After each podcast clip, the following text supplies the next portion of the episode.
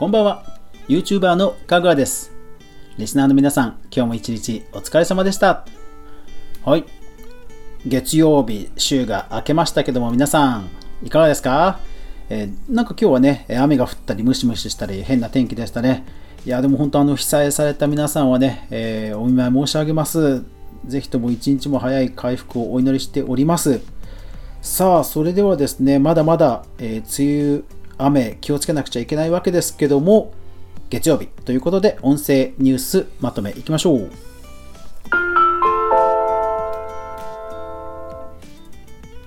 2020年7月第1週6月29日から7月5日に見つけました音声メディア関連のニュースまとめをお届けします。はい。毎週月曜日は、えー音声メディアね、 stand.fm とか、 Voicy とか、音声メディアの、えーニュースをまとめて、ピックアップしたものをまとめてお送りしております。ぜひよかったらね、皆さんこのかぐわ飯、えーフォロー、購読、クリップ、よろしくお願いします。で、今週の注目ピックアップはちょっと残念ながら、えーありませんでしたので、もうプラットフォーム、ビジネス関連、早速いきましょう。グノシーでラジコ聴取が可能に iOS アプリでトライアル配信、えーファイルウェブより。うん、アプリ内で音声が聞けるってことですかね。しかもラジラジコだから本当にラジオが聞けちゃうってことですかね。これはラジコ側が頑張ったってことなんですかね。うん。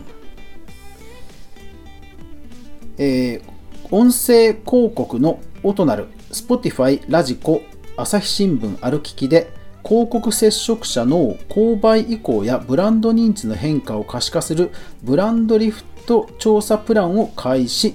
渋谷経済新聞と。うんラジコとかね Spotify たくさんデータ取ってるイメージですからね、えーこういう広告の効果測定のツール。ね、出てくるだろうなと思ってきましたけど、音なるさんがね、出してきましたか。やっぱりもう、なんかね、ビジネス的なところだともう、Spotify とラジコ、ちょっと独走状態になってきた感じですかね。Spotify カップル向けの新プランを米国及び54の地域で開始、えビルボードジャパン。うん。本当いろんなプランありますよね。えうちもあのファミリープラン入って、え家族全員 Spotify で楽しんでいます。ユーザーに刺さるポッドキャストを実現するポッドキャストスタータープラン提供開始。トライバルメディアハウスのプレスリリース。はい、えこちらはポッドキャスト番組を立ち上げようっていう、まあ、企業のオウンドメディア向けとかですかね、えそういったサービスを始めましたよっていうそういう話です。で一応なんか立ち上げに60万円運用に80万円っていう価格も書いてありますので、えー逆にねポッドキャスト始められてる方はなんかビジネス始められる時の参考になるんではないでしょうかポッドキャスターが学び、つながる場のオンラインスクール運営開始時事 .com より、はい、こちらは一方で、えー無料のオンラインのスクールだそうですね。なんかニーズがあるっていうことでこういうのを始めるってことですかね。うん。キングコング西野氏が株式会社 Voicy に株主として参画、えー Voicy のプレスリリースよりと。はい。えー技術顧問とかではなくて、えー株主ということですから、まあ、応援ということなんですかね。え Voicy の中でもダントツの人気を誇る西野さんですけども、株主、いよいよ株主ですか。 Voicy、ながら日経がパーソナリティ募集、日日経新聞のプレスリリースよりと。えーこれは毎回定期のあれなんですかね、いろんなこう公式番組ありますけどね、パーソナリティ募集だそうなので、声に覚えのある人はぜひ応募してみてはいかがでしょうか。逆にあの応募するときに、 Voicy 録音アプリを使えるので、なんか、 Voicy ってね、えー審査が通った人しかほら配信できないじゃないですか。でもなんか録音アプリを使えるっていう意味では、なんか興味ありますね。GoFood 7月8日より2番組をスタート。GoFood 株式会社のリリースよりと。えーなんか、いわゆるオウンドメディアをね、え発信したという企業のニュースなんですが、えーそこで YouTube とスタンド FM というね、媒体を選んだということでピックアップしました。えーゲララジオアプリ今話題のお笑い芸人ラジオが無料で聞き放題とこれどうやらえお笑いに特化したラジオアプリっぽいんですよねたまたま知ったんでちょっと今週のニュースかどうかはちょっと日付はたどれないんですが、そう、お笑いに特化したアプリですね。あの、本田圭佑さんのね、スポーツに特化したラジオアプリもありましたけど、やっぱりこれからね、特化型が多分増えてきそうな気はしますね。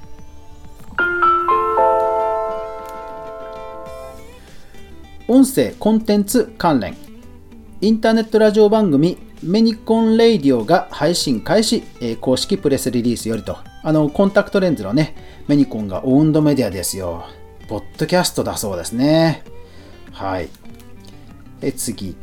中国で拡大する声の市場バイトダンスが次に狙う AI ナレーションの世界ブリッジよりと。いやーこの辺中国はこういったテックはなんかガンガン進んできそうですよね。結構なんか YouTube とかでなんかニュースの読み上げとかも見ましたけど、まあ中国語わからないですが、かなり滑らかな感じがしたんですけどね。加熱する音楽著作権訴訟、ストリーミング会社とソングライターたちの全面競争、ローリングストーンジャパン。はい。一方で海外、まあ欧米でしょうね。え海外ではやっぱり著作権をめぐってストリーミング会社と、まあ、権利者とのこう争いがやや増えてるという記事ですね。まあ、ストリーミング自体はね、あの権利者としてはやっぱりなかなか儲からないですからね。うん。ノラ・ジョーンズがステイホームとしてプレイリストを公開。Spotify と Apple Music ですね。はい。これも、これはエンタメ応募という媒体ですね。はい。いやー、で、Spotify と Apple Music でプレイリストを配信だそうですね。やっぱりこの海外だとこの2強なんでしょうね。うん。ね、iTunes で今まで資産を貯めてきた人とかはね、やっぱり Apple Music がいいでしょうしね。これから始める社内ラジオの作り方、カネゴンノート。はい、こちらはですね、えー、漫画のウェブサイトの、えーアルという会社の、え、社長、ケンスーさん、まあ、ネット界隈ではすごく有名な方でして、え、その会社の方が、え、社内ラジオを始めたよ、いいよという記事がノートに書かれていたので、ピックアップをしました。で、実際何のプラットフォームを使っているかというと、OBS、まあ、ライブ配信のソフトを使って、え YouTube ライブでラジオを配信してるそうです。だからまあ多分、あのー、福山雅治さんのね、地底人ラジオとか、まああんな感じで動画とかも出されてるんですかね。うん。で、一応ただ、あの、配信の仕方ということでノウハウも少し書いてあって、まあ、手軽に始めるなら、スタンド FM がいいよ、みたいなことも書かれていますね。まあ、実際、ケンスさんね、確か、スタンド FM とかやられてませんでしたっけ？はい。ということですね。うん、社内ラジオそうですよね。いいですよね。社内法とかの感覚でね。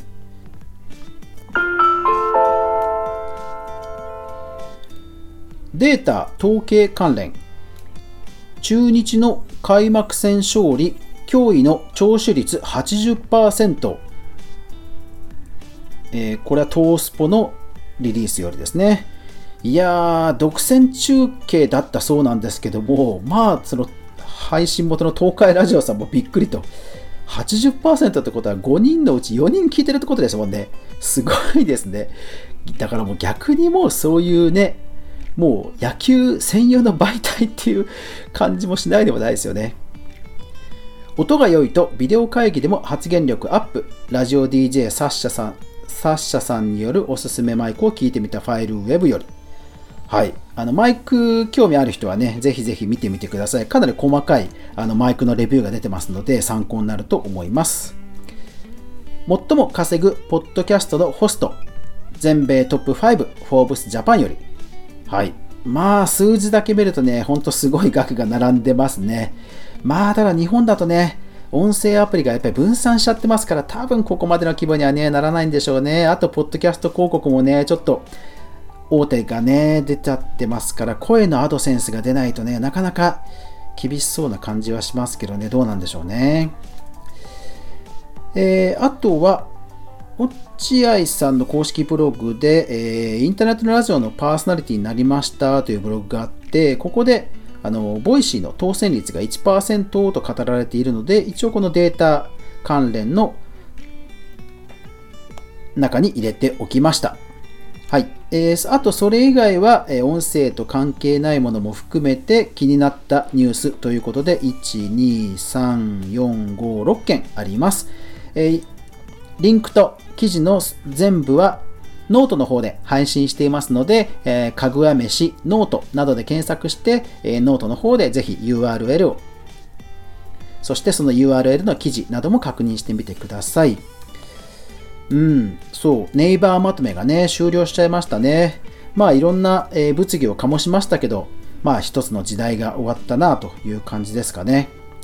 まあ今週あのピックアップはなかったんですけども、まあその分、まあポッドキャストの底堅さが、うん、あの出てき出たなという印象ですね。やっぱりポッドキャストってあの分かりづらい反面、やっぱりオープンな技術なので、えいろんなビジネスがそれぞれでね、立ち上がりやすいっていうのがやっぱりあるってことでしょうね。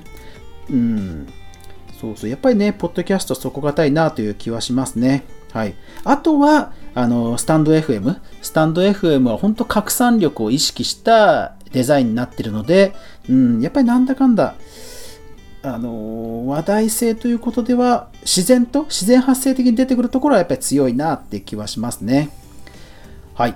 えー、今週も、今週は、ですから、まあ、ポッド、ポッドキャスト関連が、え相対的にね、え強さが出てき、え強さが感じられたという1週間だったという話でした。最後までご視聴ありがとうございました。やまない雨はない。明日が皆さんにとって良い一日でありますように。そして明日もみんなで一緒に動画から未来を考えていこうぜ。おやすみなさい。